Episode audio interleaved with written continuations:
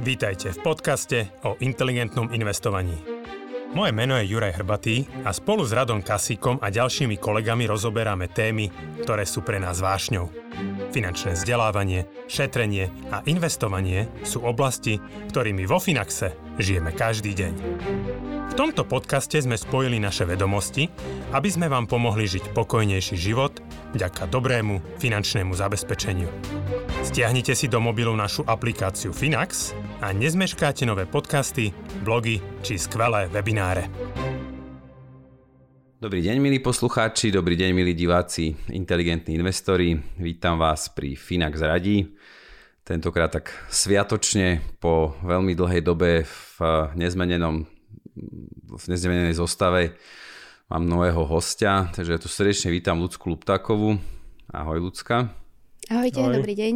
S Ľudskou ste sa už mohli stretnúť v minulosti, napríklad a nedávno robila, v podstate to bol posledný webinár Finaxu, takže ak vás zaujíma viac spoznať ľudsku, tak určite odporúčam webinár, rovnako ju môžete poznať niektorí z komunikácie s Finaxom, teda pokiaľ ste do našej spoločnosti telefonovali alebo písali, tak s veľkou pravdepodobnosťou vám odpísala aj ľudská, čiže ona má na starosti vo Finaxe podporu zákazníkov alebo vedie celý ten tým front office a je pomerne skúsená finančnička tiež, takže je to relevantný host. Má, má skúsenosti vlastne zo sprostredkovaním finančných produktov, pohybuje sa v tých osobných financiách, takže bude dnes Janči mu pomáhať s odpovediami na moje otázky. Takže môžeme, môžeme asi na to prejsť. No, že ja tradične budem teda čítať otázky, ktoré nám naďalej poslucháči posielajú. Je, je super, ja toto využijem aj na poďakovanie, že stále počet tých otázok a tých vašich nejakých dopytov a záujmu o náš názor alebo naše odpovede neklesá. Čiže sme určite, určite za to vďační. A ďalej môžete tie otázky posielať po prostredníctvom formulára, ktorý je v popise videa na YouTube, čiže pokiaľ nás počúvate cez podcast, musíte navštíviť tú YouTube stránku. A rovnako je tam aj telefónne číslo, na ktoré sa dá na záznamník náhrať tá otázka, teda zavolať a náhrať. Dobre, tak asi poďme na to. A... Si pripravená ľudská na otázky? Áno. Dobre. na to. Čiže, čiže prvú otázku takú rozsiahlejšiu, ja to rozdelím na samostatné otázky, lebo ak teda dobre vidím, má tu Martin z Bratislavy, 32 rokov, má 4 otázky. Takže chvíľku počúvajte, bude to trošku viac, viac čítania. Čiže mám príjem približne 2000 eur, výdavky spojené čisto len s bývaním na úrovni 800 eur, čo bavíme sa prepokám, že mesačne. Investovať som začal v apríli tohto roka. Mám tri portfólia, do ktorých investujem 250 eur mesačne. V blízkej budúcnosti plánujem túto investíciu zvýšiť ešte o ďalších 100 až 150 eur. Aktuálne portfólio tvorí fond maximalizovaných výnosov od Slovenskej sporiteľne, kde investujem 50 eur mesačne. Je to podmienka nižšieho úroku k hypotéke, ďalších 100 eur investujem cez spoločnosť Partners Investment, vstupný poplatok 360 eur, mám teda že zaplatený dopredu. Nemám nastavené 100% akciové portfólio, čiže to predpokladám, že aj upozorňujem teda posluchačov a divákov, že tam je to vlastne tiež postavené na týchto ETF fondoch, čiže veľmi podobné riadené portfólio ako vo Finaxe. Ďalších 100 eur mesačne investujem cez platformu EIC, rovnako teda obchodník s cenými papiermi, kde som zaplatil vstupný poplatok 360 eur. A v EIC som si vyskladal vlastné portfólio, 45% index S&P 500, 30% sú svetové a rozvojové trhy, 15% Nasdaq a 10% je vo videogaming sektore. Okrem týchto financií mám aj 10 tisíc eur rezervu, ktorú mám rozdelenú štýlom 75 ku 25, čiže 75 alebo 3 štvrtiny tvoria investície, jedna štvrtina leží v banke investované znova cez Partners. Mám priateľka, ktorá už šetrí vo Finaxe a bola to ona, ktorá mi ukázala vaše podcasty. Vďaka aktuálnemu rozloženiu portfólia, aj keď táto situácia nie je ideálna, viem veľmi dobre posúdiť plus minus každej platformy.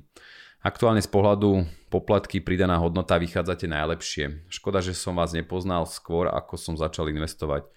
Ako som spomínal, účty nedržím ani rok, takže v tejto chvíli nemá zmysel ani premýšľať nad vybratím peňazí a presunutím k vám. Minimálne vstupné poplatky Tam minimálne vstupné poplatky by som chcel zarobiť naspäť. K tomu smeruje aj moja prvá otázka. Ako by ste mi v tejto situácii poradili? Zastaviť pravidelné vklady a čakať, kým hodnota účtu nadobudne požadovanú sumu? Pokračovať vo vkladaní, kým nevložím aspoň 2500 eur na účty a nechať ich pracovať, alebo ako? Ja, skúsiš ľudská začať, čo by si odporúčala pánovi? Môžem A Janči potom doplní.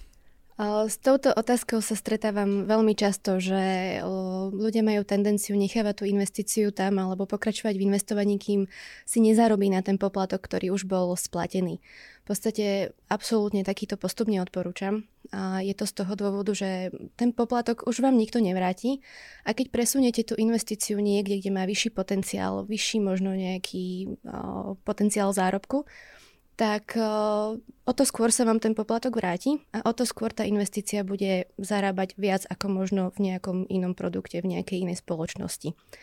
Čo by bolo možno vhodné, ak nechce klient vyberať tie prostriedky bez splnenia ročného časového testu, tak môže prestať posielať príspevky do tých investícií, počkať, kým každá z tých investícií bude mať splnený ročný časový test a potom ich vybrať a presunúť Samozrejme za takýto presun eh, sa ešte o to zníži eh, vďaka zľave ročný poplatok za správu účtu, čiže vďaka tej zľave ešte o to skôr sa mu vráti ten poplatok, ktorý už bol eh, splatený u konkurencie.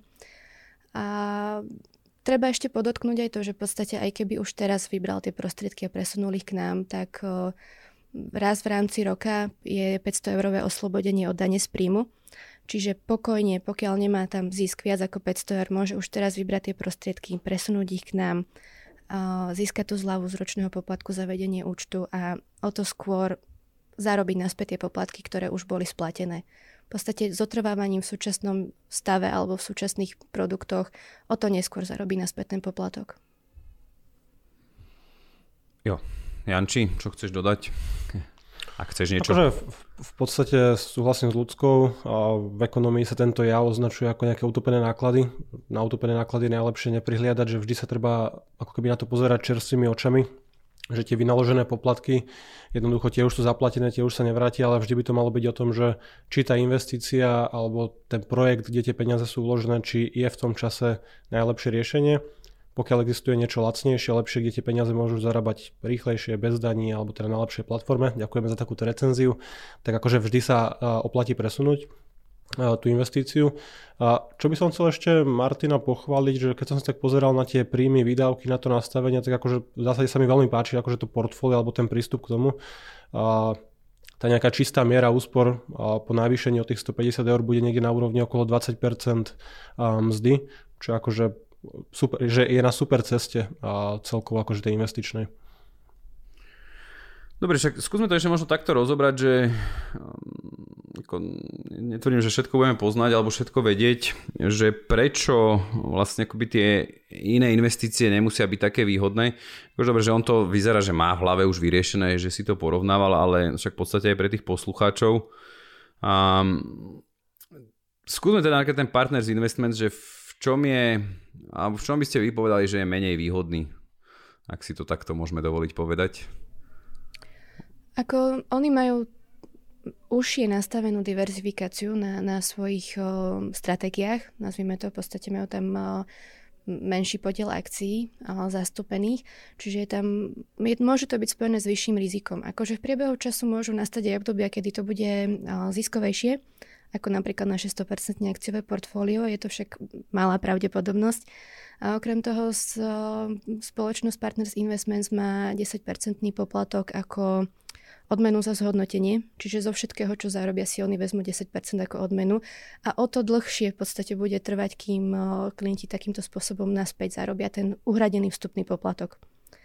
Že jednak je tam širšia divers- menšia diverzifikácia je spojená možno s vyšším rizikom s prípadnými vyššími poklesmi v priebehu časov a vyššie poplatky, vyššie náklady priebežné.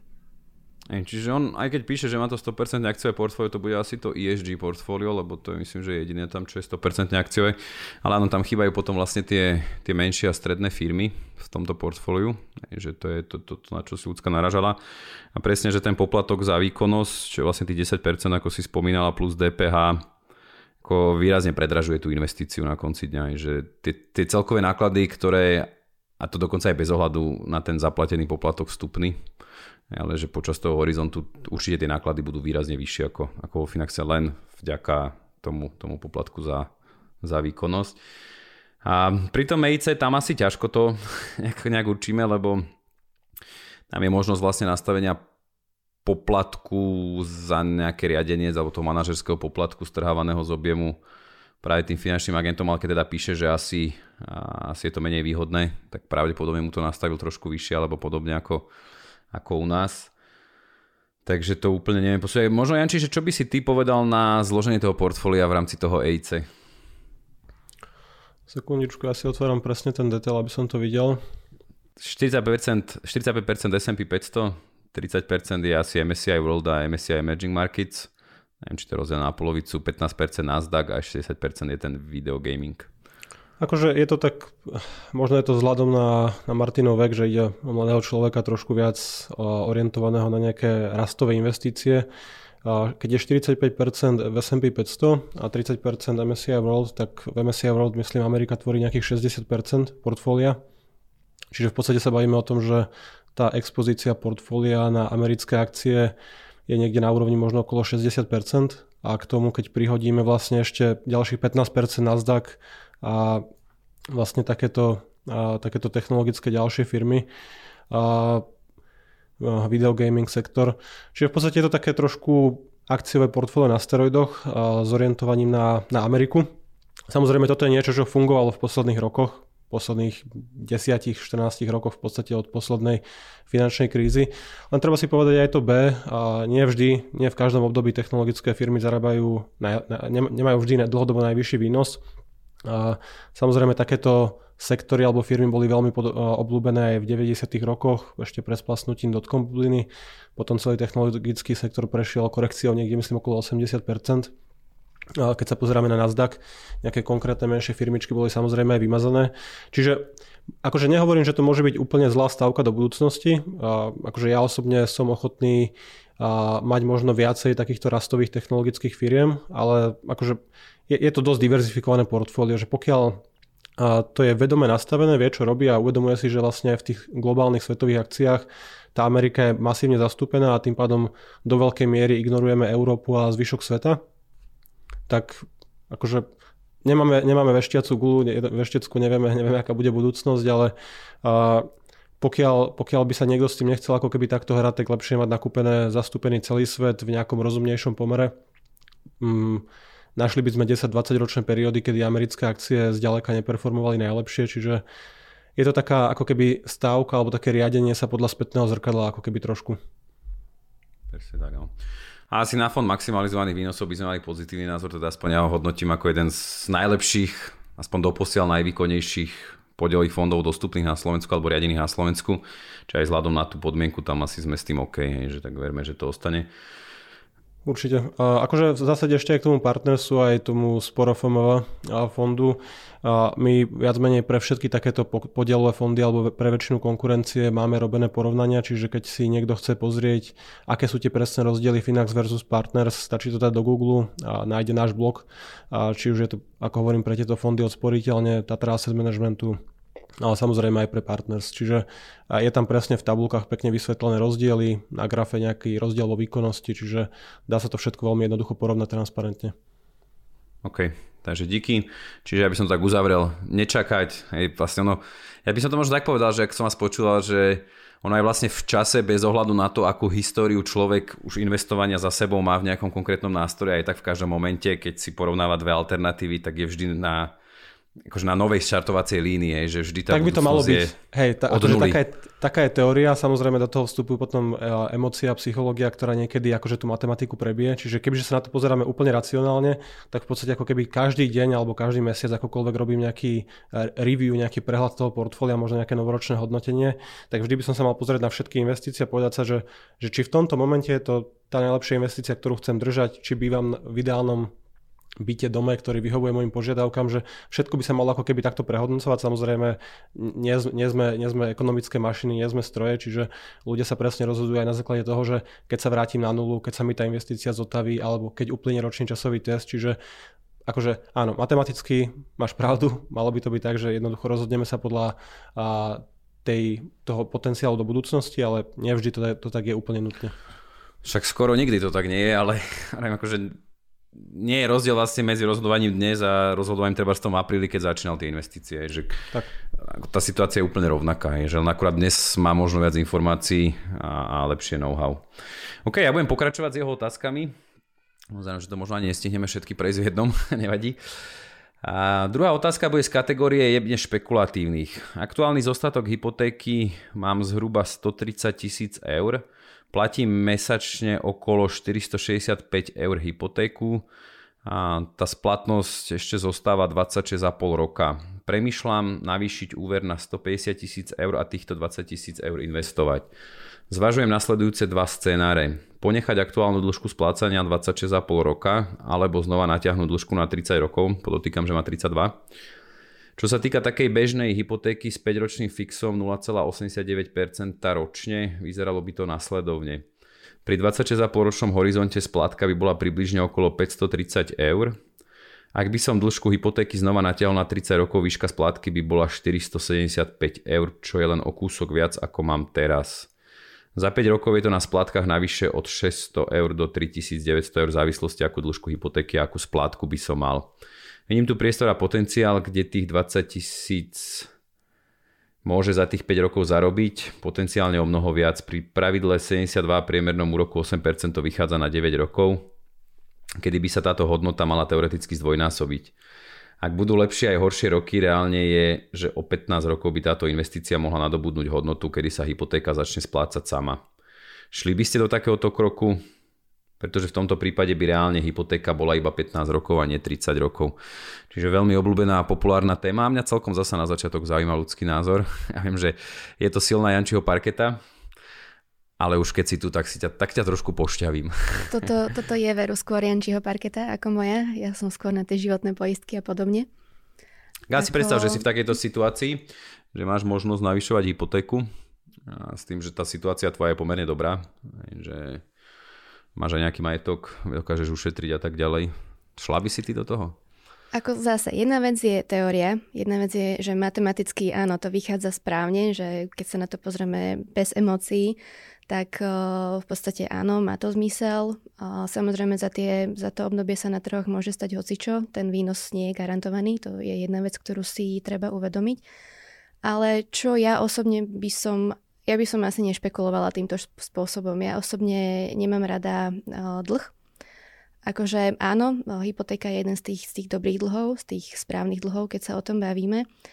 Avšak uh, takýmto spôsobom keď sa to spraví raz, tak v podstate už tam bude tá tendencia opakovať to každých 5 rokov a každých 5 rokov to predložiť o 30 rokov, o, o 5 rokov a potom budeme riešiť, že ktorá banka dáva úver na 40 rokov a do 75 a podobne, že už, už podľa mňa by tam bola tendencia potom to hrotiť. Ale na druhej strane teória a, a čisto nejaké, nejaké matematické prepočty dávajú za pravdu, že áno, má to zmysel navýšiť si ten úver rozdiel v investovať. Ja som skôr za tú, za tú druhú, za ten druhý spôsob, nazvime to. Ja by som radšej ten rozdiel v tej splátke investovala do 100% akciového portfólia a takto sa zbavila toho úveru skôr. Čiže toto je taký skôr, len to, je to fakt čisto o nejakých osobných preferenciách a Janči je na tú teóriu a matematiku určite oveľa lepší. Dobre, dobre, super, akože však vidíš, aj, aj, aj paráda, že máme aj takýto názor, že nie je to vždy akože, ja to aj rád hovorím, že tie financie proste nie sú úplne univerzálne a že naj, najlepšie osobné financie sú také, že naozaj človek, ktorý sa s nimi, také, s ktorými sa človek cíti komfortne. A ja som sa aj teraz, ak som ťa počúval, tak som sa aj spomenul, že vlastne Ďuro, on tiež tak začínal v podstate tieto Finax radi, že bol z takých tých konzervatívnejších, opatrnejších a že dnes už, už, už by akože nad týmto špekuloval. Netvrdím, že že to on rieši, však v podstate má možnosť, aj, že, má, že má, má nehnuteľnosť nezaťaženú hypotéku, ak sa nemilím a tak ďalej. Čiže vedel by, vedel by aj toto riešiť. A uvidíme, že teda ľudská, keď budeme o 3 roky robiť Finax radi a príde takáto nejaká otázka, či budeš inak odpovedať. Tak skús ty, Janči, no, že či, či ideš ľudskú konfrontovať, alebo aká je tvoja odpoveď? Nejdem konfrontovať, dáme tomu pár rokov. Myslím, že aj Ďuriho som trošku stiahol, aspoň tak viacej trošku do stredu od toho, že dlh je akože úplne veľké zlo, ktorého sa treba zbaviť a, a tú hypotéku radšej na krku nemať. Akože ja naopak, každý, kto nás počúva, si vie, že ja som pomerne veľký fanúšik lacného a rozumného dlhu. A pre mňa ten dlh nepredstavuje nejaké veľké riziko, pokiaľ sa s ním pracuje rozumne. A naopak práve vďaka akože rozumnému využívaniu extrémne lacných peňazí pri, samozrejme pri situácii, ktorá to dovoluje. Vidíme, že Martin má dobrý príjem, nejaká mierne navýšená splátka v zásade nebude pre ňo robiť problém, keďže 20% príjmu investuje a tie rezervy má ako keby na ďalšiu dvojnásobnú hypotéku, kebyže to tak zjednoduším. Čiže práve v tomto prípade aj vidím, že Martin rozmýšľa veľmi podobne ako ja, že tiež sa na to tak pozera matematicky, že proste dáva to zmysel, tá kalkulácia. Čiže ja osobne by som do toho išiel, mne to príde ako celkom rozumný krok zobrať si peniaze za povedzme 1% a investovať ich s potenciálom výnosu 8, 9 alebo 10% ročne v priemere. A práve vďaka tomu navýšeniu tej jednorazovej sumy, ako keby človek trošku predbehne to zložené úročenie, že samozrejme, pokiaľ sa vyberieme tou ľudskinou cestou, že necháme hypotéku nižšiu a radšej viacej investujeme, tak každý mesiac povedzme budem investovať viacej o 50 eur, ako keby som tú hypotéku navýšil ale pokiaľ sa rozhodnem navýšiť si hypotéku jednorazovo a vložím, dajme tomu, dodatočných 20 tisíc do investície, tak dlhodobo to samozrejme spraví podstatne väčší rozdiel, lebo tých 20 tisíc bude dlhšie vystavených tomu trhovému vývoju. Toto je v podstate aj dôvod, prečo najväčší majetok ľudí alebo Slovákov vo všeobecnosti, ale aj Američanov tvorí práve nehnuteľnosť, lebo práve kúpa nehnuteľnosti umožňuje presne to, že mladý človek bez nejakých úspor, ale s, budúcim potenciálom ako keby zárobkov dokáže vystaviť nejaké aktívum, v tomto prípade nehnuteľnosť, nejakému dlhodobému zloženému ročeniu, povedzme 3, 4, 5% a od prvého momentu, aj keď tam má len tých svojich 10 alebo 20% vlastných zdrojov, to aktívum rastie ako keby na celej investícii, čiže celý ten 100, 200, 300 tisícový dom rastie povedzme tempom 4, 5, 6% ročne, na Slovensku dlhodobo okolo 7% reality rastu od 2002. A to isté sa dá premietnúť aj do akcií. Bežne mi banka nedá hypotéku na to, aby som investoval do akcií, ale samozrejme existujú spôsoby, typicky cez nejakú americkú hypotéku, navýšenie existujúceho úveru, kedy viem získať jednorazový balík peňazí a namiesto toho, že by som 100 eur investoval mesačne, namiesto toho si môžem zobrať povedzme úver 50 tisíc eur alebo 40, ten investovať jednorazovo a postupne to splácam, ale môj objem majetku, ktorý je vystavený akciovému trhu, ktorý rastie v priemere povedzme tých 8 až 10 ročne, je podstatne väčší. A to spraví akože na, na dôchodku alebo či už nejakých 10-15 rokov, kedy by Martin tú hypotéku možno aj vyplatil, alebo by to splácal len z výnosov z tej investície, že z môjho pohľadu to je celkom akože dobrá propozícia matematicky. Pokiaľ dokáže vydržať samozrejme tú volatilitu, je si vedomý toho, že jediná istota je splátka toho úveru, nie ten výnos, že toto všetko treba mať ako keby vyriešené v hlave, ale vyzerá, že má, čiže ja by som do toho išiel. Aby si, by si aj predlžoval, by si naťahoval na 30 rokov zasa tú hypotéku v jeho situácii, či by si len navýšil? Uh, takéto niečo čaká čo skoro aj mňa, čiže môžem povedať za seba, ja budem naťahovať hypotéku znovu na 30 rokov, aj keď už mám splatených nejakých 5 rokov ako na tej prvej hypotéke, ktorú mám. Uh, v zásade dneska sa dá získať hypotéka, alebo teda môže byť splácená aj na dôchodku do nejakých 70-72 rokov, čiže stále túto možnosť má ešte do nejakej 40 by mohol ako keby naťahovať. Len treba povedať aj to, že aktuálne Národná banka Slovenska sa pozerá práve na to, že to riziko vnímajú presne na bankovom trhu ani nie v tých pravidlách, že tie sú nastavené pomerne konzervatívne. 8-9 násobok čistého príjmu môže ísť na zadlženie pomer splátok maximálne 60% po odpočítaní životného minima. Čo sa MBSK nepáči sú práve tie hypotéky, ktoré siahajú za dosiahnutie dôchodkového veku, lebo samozrejme vieme, že na Slovensku pri dosiahnutí dôchodkového veku ten prepad príjmu bude obrovský, lebo tá náhrada z prvého, druhého, tretieho piliera bude relatívne nízka, čiže tam, tam už samozrejme stúpa to riziko, že 99% ľudí lepšie určite spraví, keď do dôchodku pôjde s vyplatenou hypotékou, keď nebude mať, nebude mať žiadne záväzky, ale zase sú určité situácie, keď ten finančný majetok bude rádovo vyšší, možno 5, 10, 20 násobne ako aký, akýkoľvek zostatok tej hypotéky, kedy by to nerobilo problém. Čiže ja kľudne budem hrať dlhodobo tú hru, pokiaľ ten dlh je lacný a tie aktíva zarábajú viacej, tak ja to beriem ako keby nejaký takú úrokovú arbitráž a budem v tom pokračovať, ale toto už nie je niečo, čo by som bežne odporúčal, že natiahneme si hypotéky až za dôchodkový vek. Hmm. OK. Dobre, či čas sme, čas sme vyčerpali. Ja ďakujem veľmi pekne, že sme zodpovedali dve otázky Martinovi. Určite teda s ním budeme pokračovať v tej ďalšej časti. Takže ja zatiaľ veľmi pekne ďakujem. Ďakujem za účasť ľudskej. Verím, že to bolo príjemné a že, že sa teda tešíš aj na tej ďalšej časti. A ja ďakujem, za posluchačo, ďakujem poslucháčom za, za ich dôveru a priazenia aj za teda tie otázky, čo nám posielajú a teším sa do skorého videnia. No počutia, majte sa. Ďakujeme, na počutie.